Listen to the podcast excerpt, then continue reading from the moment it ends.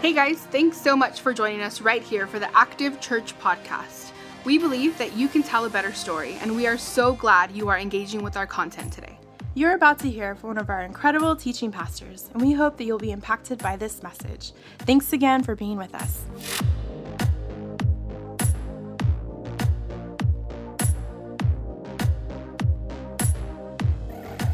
So, about a year ago, I received a phone call from my son. And that may not seem concerning to you, but it was very unsettling to me because Gavin never calls. Gavin is a texter, and usually it's one or two words at the most, but he called me. And I had just dropped him off at a friend's house about 20 minutes ago, and so I was concerned, so I answered the phone with a hesitant, hello? And on the other end, I could hear the pain and anguish in his voice, and he said these words Dad, I think I dislocated my elbow. And so, because I'm a caring and compassionate and good father, I said, Are you sure? And he responded with, Yeah, I think so. And then I said, Well, who says? And he said, All of my friends think it's dislocated. And so I responded with, because I'm caring and compassionate, I responded with, Well, there are, are there any doctors over the age of 15 that are there that can actually tell me if this is dislocated? And he said, Well, all the adults here think that I've really done some damage to it as well. And so eventually I relented and I said, I'll come pick you up. And so I drove over there, and when I saw him, he was in pain, holding his elbow. His friends were carrying his bags to the car, and he got into the car, and I began to ask him what happened. And over the course of the conversation that we had on the way to urgent care, and over the next few days, I discovered that my fool of a son decided to stand on a tire. And I'm not talking about a tire that's in the ground with sand around it, like maybe you would see on a playground. I'm talking about an upright tire. And then he had the nerve to tell me that it was safe because it was between two concrete barriers with just a little wiggle room. He's 15 at the time. I get it. We've all done stupid things. But I was I was mad. And I could tell that he he was sad. And I wanted to tell him that this was a dumb thing to do, but I could see and feel his emotion and the pain. And then we went to the urgent care and got the x rays, and then we received the information that we were both hoping we wouldn't receive that Gavin had broken his elbow. Here's the problem he was about one week away from volleyball season.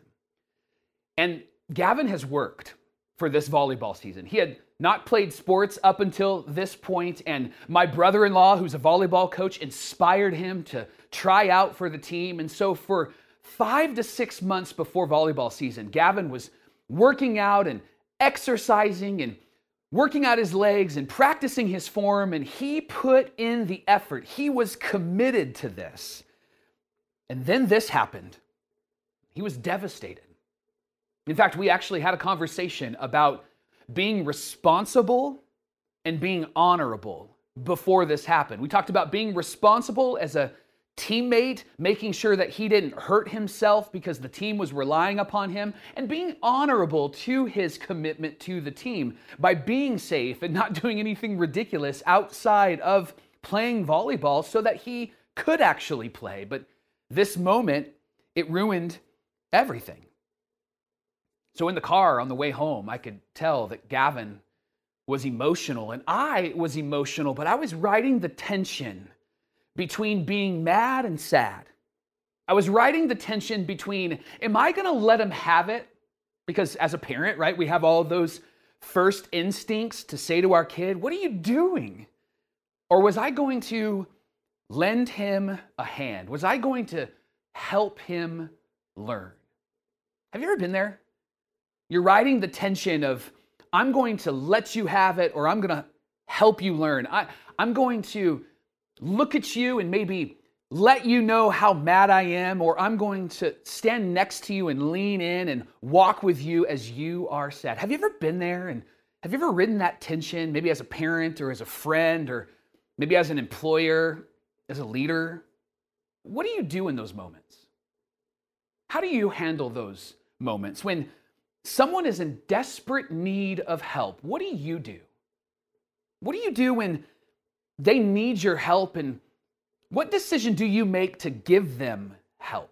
And what if what if they caused the pain or the hurt and then they asked you for help? Or what if they caused the pain or hurt and you had already warned them that whatever they were about to do was going to cause them pain or hurt and they did it anyway and then they came to you for help? What, what do you do?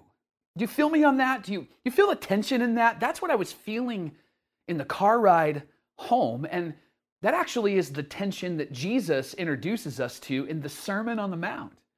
We've been walking through this incredible teaching of Jesus. It really shows the genius of Jesus, how he invites us in instead of dividing us with his words. And at the beginning of this Sermon on the Mount, where he's teaching about the kingdom of God and how to follow Jesus, he shares the values we call them Beatitudes. And the value that he shares with us today, it brings up a tension in my heart and perhaps even in your heart as well. And, and the tension is found in summarized in this question How will we stand when life starts to fall apart for someone we know and love? Jesus brings the answer. Matthew wrote it down. It's in Matthew chapter 5, verse 7. Jesus said these words Blessed are the merciful, for they will receive mercy.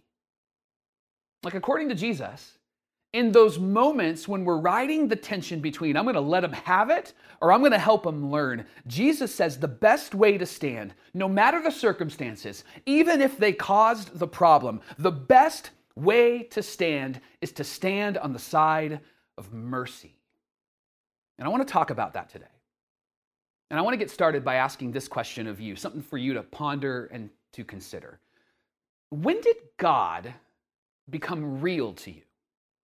And I'm not talking about when you prayed a prayer to accept Jesus as, a, as your Lord and Savior, to become a Christian, or when you showed up to church, but I'm talking about those moments when God moved from an idea to a reality, when God moved from a deity to your heavenly Father, Suddenly, he's not this religious thought or this spiritual being, but he's a personal God. When did God become real to you? I would guess it was probably in a moment of desperation in your life, or maybe a moment of great need, or when you needed help. And you know what all of those moments have in common? We all needed mercy. And that's when God becomes real to us, when we receive what we don't deserve when we get, instead of the consequences, we get mercy. Mercy is choosing care over condemnation. And the posture of mercy invites you and me into a better story, and it believes, it's convicted and convinced that things will get better because God is a God who is the author and the perfecter of every faith and every better story. And we know this, and we're reminded of this constantly in the scriptures. Like when Paul writes to men and women like you in a church in Rome, and he writes these words While we were still sinners, Christ died for us.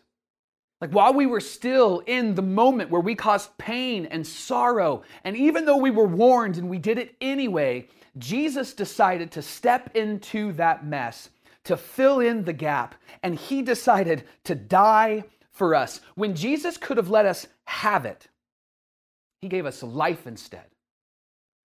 When Jesus could have said, I told you so, he decided to choose reconciliation over being right. And that we see all the way through the scriptures. This is why Jesus is so irresistible, because he chose mercy over judgment. And again, we see this over and over in the scriptures. There's another moment where Jesus is having a conversation with a religious leader. His name is Nicodemus. And Nicodemus was a Pharisee, he was in charge of religious practice at the temple. But he was drawn in by Jesus. He was drawn in by what Jesus said and what Jesus did. And so late at night, he sits with Jesus and he has a conversation about who he is and what he's about. Remember, Jesus came to communicate and demonstrate what God is like. And he does very clearly in this conversation with Nicodemus, and it's one of the most famous scriptures of all time, John 3 16 and 17. Jesus said these words to Nicodemus He said, For God so loved the world that he gave his one and only Son, and whoever believes in him shall not perish, but have everlasting life. And then he says that God did not send his Son into the world to condemn the world, but to save the world through him. Jesus didn't come to crush us, he came to care for us. Jesus didn't come to judge us, he came to justify us, to put us in right standing with our heavenly Father. Instead of moving away from you, God decided to draw close to you because He's a merciful God. Again, Paul in Romans to these Roman Christians, he reminds us of what that looks like. He says that it is God's kindness that leads us to repentance, it's God's mercy that draws us in. It's not God's power or God flexing on us or condemning us or threatening us or the guilt we might feel. It is God's mercy. This is why you never see somebody coming to know Jesus on the side of the road because somebody held a sign up. It's why you never see somebody convinced that Jesus is Lord because you shared that article on social media. It's God's mercy, kindness, that leads us to life change because He changes our life. Mercy, it lends a hand, it doesn't smack the hand. You ever had your hand smacked? You reached for something, you got smacked. Maybe you don't remember that because you were a baby and that maybe was what mom or dad or grandpa and grandma did. Not too hard, but just enough to go, oh, I, I shouldn't do that. I think often we treat God that way, right? Like we're looking to see what we can get away with and God's going to smack the hand. But according to Paul, that's not God at all. God always stands on the side of mercy. And this is the thing that I don't want you to miss. When he says, Blessed are the merciful, for they will be shown mercy, what God is communicating through Jesus here is that he is a merciful God, and yet his mercy, it changes us, and don't miss this, it changes how we interact with those around us. That when we've received mercy, we will give it away. That is the natural response to God's mercy is that we will give it away. We will stand on the side of mercy too. Jesus actually modeled this in a, in a pretty remarkable story in the scriptures. Luke, who investigated the work of Jesus, because he was a follower of Jesus, he wasn't one of the original disciples. But Luke was somebody who investigated the story. In fact, he was one of many. He says that at the beginning of his letter. He says, Many have undertaken to discover this story of Jesus. There were many people that wanted to tell the story of Jesus, and Luke, because he was smart and intelligent, he was a doctor, he wanted to get this into the hands of people and help them to understand who Jesus is and what Jesus does and how he changes the lives of everybody that trust in him. He tells this story about Jesus being invited over to a meal, and it's a, it's a perfect example of mercy. It's found in Luke chapter 7, verse 36, and I would invite you to follow along. If you have a Bible or the Bible app with you, the verses will be on the screen as well. I just want to read the story to you. I'll talk a little bit about some of the context so that you can understand what's really happening here because it's emotional and powerful, but it's a story that really doesn't need too much except for us just to read it. So I'm going to start in verse 36 of Luke chapter 7. When one of the Pharisees invited Jesus to have dinner with him, he went to the Pharisee's house and he reclined at the table. Now, reclining at the table in our world is like you're leaning back and then mom corrects you and says to sit up straight, right? But in this world, reclining at the table was a lot different. The tables were low to the ground and you would lay on one another. You would lay against one another. And Jesus, reclining at the table, he would lay on his stomach and he would have, have his elbows down, and his food would be in front of him with his feet behind him. So that's important to know as we continue to read. A woman in that town who lived a sinful life, that's a really kind way to say that everybody knew what she was about, learned that Jesus was eating at the Pharisee's house, and so she came in with an alabaster jar of perfume. This was so expensive, not just the perfume, but the jar itself. She was wealthy, and she was wealthy, and this is Luke's way of telling us this. She was wealthy because of her career, which Luke says is sinful. So you fill in the gaps there, all right? As she stood behind him at his feet, because he's laying there, remember, remember, elbows down on his belly, feet behind him, she began to wet his feet with her tears. Now, I've had moments where I've cried. I'm sure you have as well. Maybe you've cried a lot, happy tears or sad tears. She's crying so much that her tears are actually soaking the feet of Jesus. So you know that something emotionally is stirring in her. Something is happening inside of her and it's coming out in this salty discharge from her eyes. And then she wiped the feet of Jesus with her hair. She didn't have a towel. She's literally drying them, wiping them with her hair. And then Luke says, and then she kissed his feet. And then she poured perfume on his feet. I don't know if this has happened to you at dinner for you, but this caught the attention of everybody, as it would, right? When the Pharisee who had invited Jesus to the home, when he saw this, he just he just thought to himself, just thought to himself, didn't even say this out loud, thought to himself, if this man were a prophet, he would know who is touching him and what kind of woman she is. She is a sinner. Now, I want to pause for a bit of context here. I want to give you two thoughts. First of all, women in the first century were not honorable. They were not honored, they were seen as products. And this woman was the epitome of being a product. She was selling her body to pay her bills. And can you imagine what she must have felt? Giving of her body to anybody that moved so that she could put food on the table for her family. She may have been ashamed of herself because she had to sell herself this way. But can you imagine the embarrassment that she must have felt because she wasn't able to feed her family? And so here's a moment where she comes into this room and everybody knows her reputation. And this Pharisee goes, Why is she here? One, she's a woman, so she's not highly respected. Two, she's a product, so she shouldn't even be in here unless we've paid for her. And three, she is a sinful woman and she's interacting with us. Now, rabbis in that culture, which Jesus was one, he was a teacher, rabbis in that culture were seen as holy people. And holy people don't associate with unholy people, which is so ironic, right? Because the holy people, the rabbis, were to teach the people about God so that they could trust in God and be made holy. So, how do you interact with somebody who is unholy and you're holy and you shouldn't be around them? However, you're supposed to tell them about the holy God. Like, this seems so ironic. It seems so weird. It seems so strange. And yet, we do this even now today, right?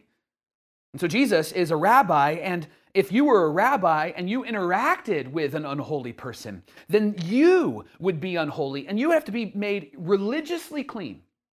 And there's a whole process for that. In fact, if you get a chance today, you can read the document of Leviticus because it talks about how a holy person who has been made unholy gets holy again. There's a whole religious process for them to go through. And it's not just like, hey, wash your hands and you're done. It is days and weeks and even months on end. You would not receive resource because you were not holy. You had to get holy again, then you would get your paycheck again. This is how serious they took it. And this Pharisee's thinking to himself, so if Jesus is a holy man, if Jesus is a rabbi, he would know who this woman is and what this woman has done. And and he would know she's unholy and she's touching him and so he's being made unholy. So he must not be who he says that he is because this woman is interacting with him and he's allowing it. This is the thoughts of this Pharisee. And then I love this.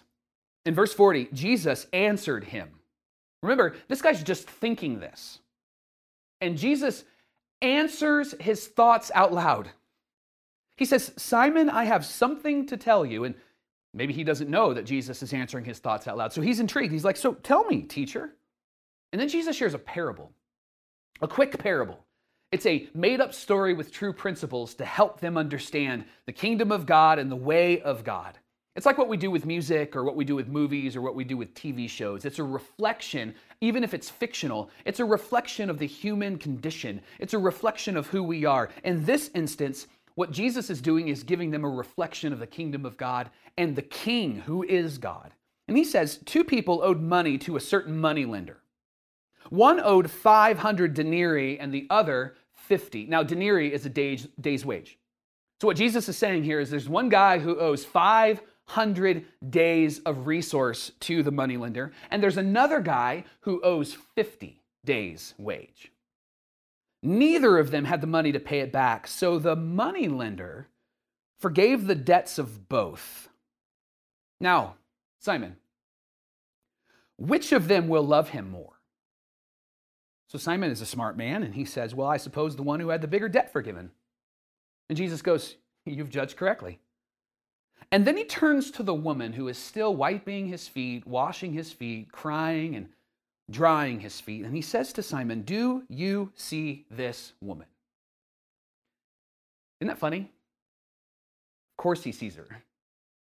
Of course, everybody in the room sees her, but I don't think that Jesus is talking about like, have you have your eyes been been turned in this direction to see this woman physically? I don't think Jesus is asking that question at all. I think Jesus is going, You haven't even seen her, and yet she's here right in front of you. Because isn't it true that you can be seen but not seen? People can see you but not actually see you. And I'm talking about value and dignifying you. Jesus knows exactly what this guy is thinking. He goes, Do, do you see this woman? And then he says, I came into your house. And you didn't give me any water for my feet, which was a tradition in that time to have your feet washed before you came in. And yet this woman wet my feet with her tears and wiped them with her hair. And you didn't give me a kiss, which again was a tradition in that time when you would greet each other with a holy kiss. But this woman, from the time I entered, has not stopped kissing my feet, not even my cheek, my feet. And you didn't put oil on my head. Again, it was a tradition in that time before you would have a meal together. You'd be anointed to be in that place, especially with holy people, and yet she poured perfume on my feet. And he says, In light of all of that, I tell you, therefore I tell you, her many sins have been forgiven, as her great love has shown. But whoever has been given, forgiven little loves little. And then he turns to the woman and he says, Your sins are forgiven. Did you catch that? Sinful woman, embarrassed and ashamed. Holy Rabbi, Messiah, God, Jesus, extending mercy. She came looking for mercy, and what did she receive? She received mercy because that's who Jesus is. And I don't want you to miss the most powerful point. He says, I tell you that her many sins have been forgiven as her great love has shown. But whoever has been forgiven little loves little. Listen, Jesus isn't talking about the size of the sins in our lives. Like some sins are little sins and some sins are big sins, right? Now, here's the truth each sin has a different consequence, right? There are some sins that can be little sins because of the consequences to it. Some sins can be greater because of the consequences. Jesus isn't saying that there are some sins that are little and some sins that are big. What Jesus is saying here is that she understands. And you apparently, Pharisee Simon, you don't.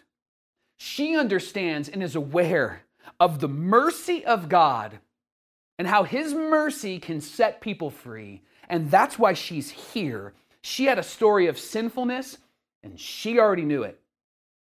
She was aware of it. She didn't need somebody to go, I can't believe that you do this. No, she's feeling that. That's why she's there. And she needed a new story. And she knew that a new story would be available to her because of Jesus. And that's why she decided to weep and wash his feet and pour out all of this perfume because she was expressing gratitude. This was an act of confession and repentance. And this woman understood that only Jesus can bring that to her. Mercy. Mercy. It's care over condemnation.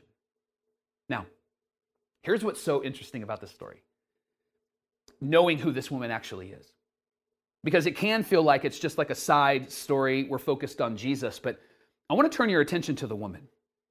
And I want to talk about who she is and what happened to her because that that's important, right? Because Jesus said, "Blessed are the merciful for they will be shown mercy." She received mercy. So what happened to her? First of all, who who is she? Well, many scholars believe that this woman is Mary of Bethany. Now, often it gets connected to Mary Magdalene, but nowhere in the scriptures and nowhere in history does it say that Mary of Magdalene was actually someone who sold her body and, and, and, gave it over sexually to anybody for resource. Nowhere does the scripture say that, and nowhere in history does it say that. But Mary of Bethany actually is accredited as somebody who sells herself, and we call it prostitution, right? She sells herself to be able to pay for her bills and put food on the table. So many scholars believe this is Mary of Bethany, and Bethany is where she's from. In that time, you didn't really have a last name. Your last name was from the city you were from. That's why Jesus is known as Jesus of Nazareth. So this is Mary of Bethany. And I'm curious if you know about the impact that this moment had in her life. And if you don't, can I show it to you? It's found in a throwaway line in Matthew's letter at the end of the letter. And we can just skip over it, but I don't want to today. Matthew chapter 28, verse 1, it says this After Jesus has died on the cross, and now that he is put in the tomb, Mary, it says, on the Sabbath, on the first day of the week, Mary Magdalene and the other Mary go to the tomb. This other Mary is Mary of Bethany. And she is there with Mary Magdalene and Mary, the mother of Jesus. And they're going to the tomb because, in that tradition, you would wrap the dead body in spices so that it wouldn't decay. And it was a way of honoring the body. Little did they know that they were about to see an empty tomb and hear about a resurrected Jesus. But here's what I don't want you to miss the fact that she's there is remarkable because this moment that Luke records could have been weeks, months, or even a couple of years before the resurrection of Jesus. Mary's life was changed by Jesus in that moment to the point that she gave her life to Jesus, so much so that she was going to go to the tomb of Jesus and show his dead body mercy because she'd received mercy, and then she realized he was resurrected from the grave. Can you imagine the conversations that she would have with people around her? Can you imagine what people would ask her about from her past and how she would talk about her present and the hope that she had for the future? Imagine the story that this woman would tell now because she has given her life to Jesus because Jesus, in a moment of desperation, he met her with mercy. He didn't smack her hand or tell her, I told you so. He lended a hand. He worked towards reconciliation. This is why Jesus says, in the kingdom of God, followers of Jesus behave this way. They are happy, fortunate, joyful, blessed when they are merciful because they will receive mercy. Now, I don't want you to miss what Jesus really wants us to see in what he's saying here and in this story that mercy received leads to mercy given. How God has treated us is how we treat those around us. When we take a stand, according to Jesus, followers of Jesus always stand on the side of mercy. Now, some of you will want to push back and say, I get that, Mike, but when do the consequences and the discipline happen? Because something terrible has happened and there has to be consequences and discipline. Isn't it interesting that we talk about consequences and discipline when it has to do with other people? But when we talk about our mistakes and our mess ups and our sin, we want mercy. Somebody speeds by you. I hope a cop sees them and pulls them over, right? But you speed and the cop gets behind you and you're like, I'm sorry, I just wasn't paying attention. Please show me mercy. Isn't it interesting that we talk about consequences and discipline for other people, but not for us? But since, since that's something that stirs in us, let's, let's talk about it for a moment.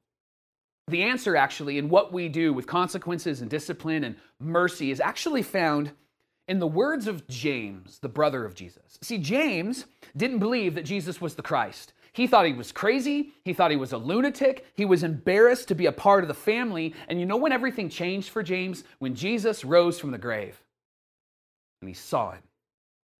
That, that changed everything for him. He moved from calling Jesus a lunatic, calling Jesus his brother, to actually calling Jesus Lord. And James was angry with his brother up until that point. And Jesus, when he rose from the grave, he could have condemned him and judged him, and James would have deserved that. But instead, he received mercy. And in light of that, here's what James writes in his letter about his brother, who he calls his Lord. Mercy triumphs over judgment. Sure, there's consequences. Yes, there's a need for discipline. And according to Jesus, it's all covered in mercy. Instead of saying, Look what you've done, you better fix it, the followers of Jesus go, How can I join you in fixing what is broken? How can I be a part of healing what you have hurt? How can I, instead of smacking your hand, how can I lend a hand? That's mercy because that's what Jesus has done for you and Jesus has done for me. When you take a stand, you stand on the side of mercy. Because, friends, mercy remembers what you have been given by God.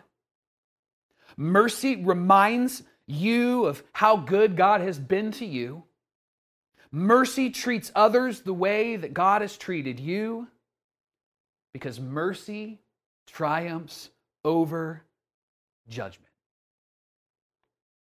So, Gavin and I were driving home, and I'm riding the tension of letting him have it or helping him learn. And I see this emotionally broken stud of a son next to me, right? And he is my buddy and I'm his dad, but we're also, we have this great friendship. And so in that moment, I rode the tension of what was I going to do? And so I said this in light of what I've learned from Jesus. I said, Bud, can I say one thing to you? And he goes, Yes. And I said, I'm only, only going to say this once, and I'm never going to say it again. But this is why we talked about being responsible and honorable. Because now your team is without your hype and your ability for the rest of the season. And this is why you have to be honorable and responsible with what you've been given. He nodded. He said, Yeah. We both had tears strolling down our face. And we've never spoken about this ever again. The only time that we did was when I asked him for permission to share this story with you. Because what I learned in that moment, what Jesus is teaching me and teaching you, is that when it's time to take a stand, we stand on the side of mercy with our spouse, with our significant other, with our kids, with our friends, with our employees, with our employer, with ourselves. Blessed are those who are merciful, for they will be shown mercy. One of the greatest expressions of mercy is the reality that Jesus went to the cross while we were still in our sin. But he is not a dead God. He is a God who is alive because he resurrected from the grave three days later. And you have an opportunity to celebrate that in a very tangible way through baptism. And our next baptism Sunday is the greatest day on the calendar, Easter Sunday, April 17th, at all of our services. And I want to invite you to consider getting baptized that day. You can sign up, sending us a direct message or commenting below. Or when you stop by our Yucaipa location, stop by Guest Central, and our team would love to sign you up for that. Because mercy is something that we receive from God, and it's something that we give to those around us because God has given it to us. Blessed are those who are merciful, for they will be shown mercy. Let me pray some words over you. Heavenly Father, the way that we get to live our lives is remarkable because you have been so merciful to us by sending the one that you love, by sending Jesus to stand in our place, to forgive us of our sin, and to offer us freedom through the resurrection. And may we, when it's time to take a stand, may it be a stance that's filled with truth and a stance that's filled with godliness and a stance that's honorable to you and a stance that's honorable to those around us. because we're going to stand on the side of mercy. May we not smack a hand, but lend a hand. May we not say, I told you so, but instead of trying to be right, may we reconcile. Because happy and joyful and fortunate are those who have received mercy from God and then actually give that mercy away. May we be those men and women in the name of Jesus. And together we say, Amen and Amen and Amen. We hope you enjoy the Active Church podcast. If you want to know more about Active Church, you can follow us on our social media platforms at Active Churches. Don't forget to subscribe as well to stay connected to future podcasts. And if you are a local, we would love for you to experience the room with us.